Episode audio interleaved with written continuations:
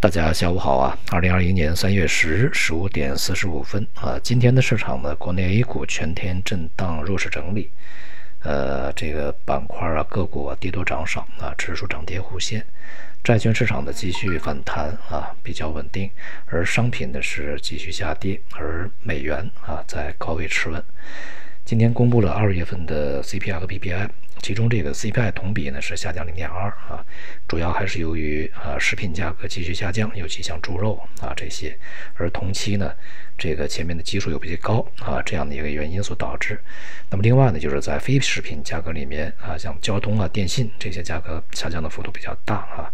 其中像这个机票啊，它的价格呢下降也是百分之二十八啊。他们这些价格的下降，它是一个阶段性的，并不是一个常态。主要还是由于疫情啊啊所引起的这个人们出行，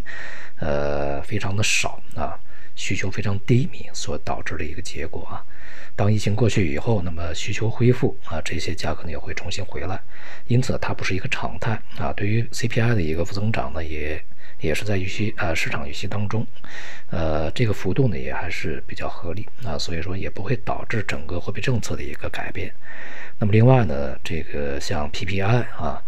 呃是同比正增长啊一点七，这个幅度呢也是在市场的普遍预期啊相呃接近啊，呃。同时呢，也是近段时间这个大宗商品啊价格上涨，而同期呢，呃基础比较低啊这样的一个原因。随着大宗商品的价格在高位整固啊，预计呢未来 PPI 呢仍然是继续要走正啊。在疫情过去受限啊受控，这个逐步的经济需求恢复，再加上上游价格传递向下游啊，那么未来的 CPI 呢会逐步的持稳回升啊，这是一个比较大概率的事情。而且呢，CPI 的一个走高，当前呃。这个已经进入到向末端啊，就是向终端 CPI 需求端啊去传递的一个呃临界点啊。近段时间有很多的朋友呢向我反映啊，就是一个呢就是在前期啊承揽的一些工厂原材料价格都上涨啊，做下来都是赔钱的啊。那么另外呢，由于商品价格上升，有一些供应链呃相关的一些企业呢，从资金层面啊，这个。就被要求比较高啊，最近的这个也不是特别好做啊，呃，所以接下来呢，呃，成本的上升，这个当前由于需求比较低迷，还是没有传递到需求端啊。当需求恢复以后，成本上升会呃传递过去啊，也导致整个需求价格，就是消费价格呢会有所回升啊。不过呢，从当前看，无论是国内还是国外啊，需求啊，它的复苏仍然是相当缓慢啊，国内也是一样呃。这个我们需要去解决的呢，不只是疫情的问题啊，还有一个需求的，呃，一些结构性问题，以及人们的收入增长问题，还有就业问题，这都是一些大问题啊。呃，预计未来需求复苏的力度应该不会说特别大，所以这一点呢，也还是，呃，一方面影响着经济增速，另外一方面呢，也影响着货币政策不会特别紧，呃。不过呢，不是特别紧，呃，并不是这个大幅放松啊，它还是要保持一个常态的一个稳定。尤其呢是在当前整个金融环境还不是非常稳的情况下啊，在这个两会进行过程中吧，啊，这我们又听到了在近期啊，这个财经委啊，呃。关于啊严严防啊这个高风险地区的持性的这种地方债啊，并且要去开展这个专项展呃检查，一方面要使这个存量债务的风险呢呃得以抑制啊，另外一方面要对增量风险呢加以严控。呃，这个说的越多嘛，那意味着事情越严重啊。前前后后这么多这么长时间，对于地方债，呃这个。办法措施出台了很多，但是呢，这个呃声调是越来越高的啊，因此呢，这个地方债务问题问题啊，目前仍然是中国经济里面非常大的一个问题症结所在。在此情况下呢，这个货币政策不会大幅放松的啊，否则的话，这个债务风险它会继续的累积，继续膨胀，最终会呃无法收拾。而在外部呢，这个美国的拜登政府啊。利用自己现在在参议院、众议院里面的微弱优势啊，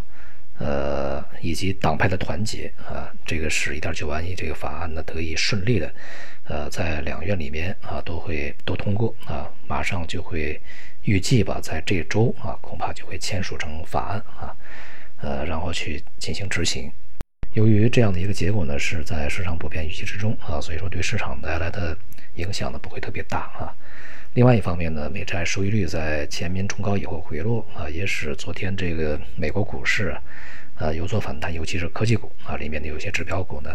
呃大幅反弹，带动整个市场呢这个出现啊反弹上升，呃。不过，这个收益率仍然是在高位的啊，并没有一个明显回落啊，这个趋势体现。那么上行趋势仍然是保持啊，因此呢，对市场未来的压力仍然是持续的。而这样的一个美股的反弹，并没有能够传递到 A 股上面来啊，呃，因为大家的趋势都是大体相似，都是一个调整状态。而 A 股当前的下行呢，呃，在快速的下行过程中，虽然是包含了市场情绪的释放啊，但是它本身的下行啊。它并不是这个根本原因，并不是一个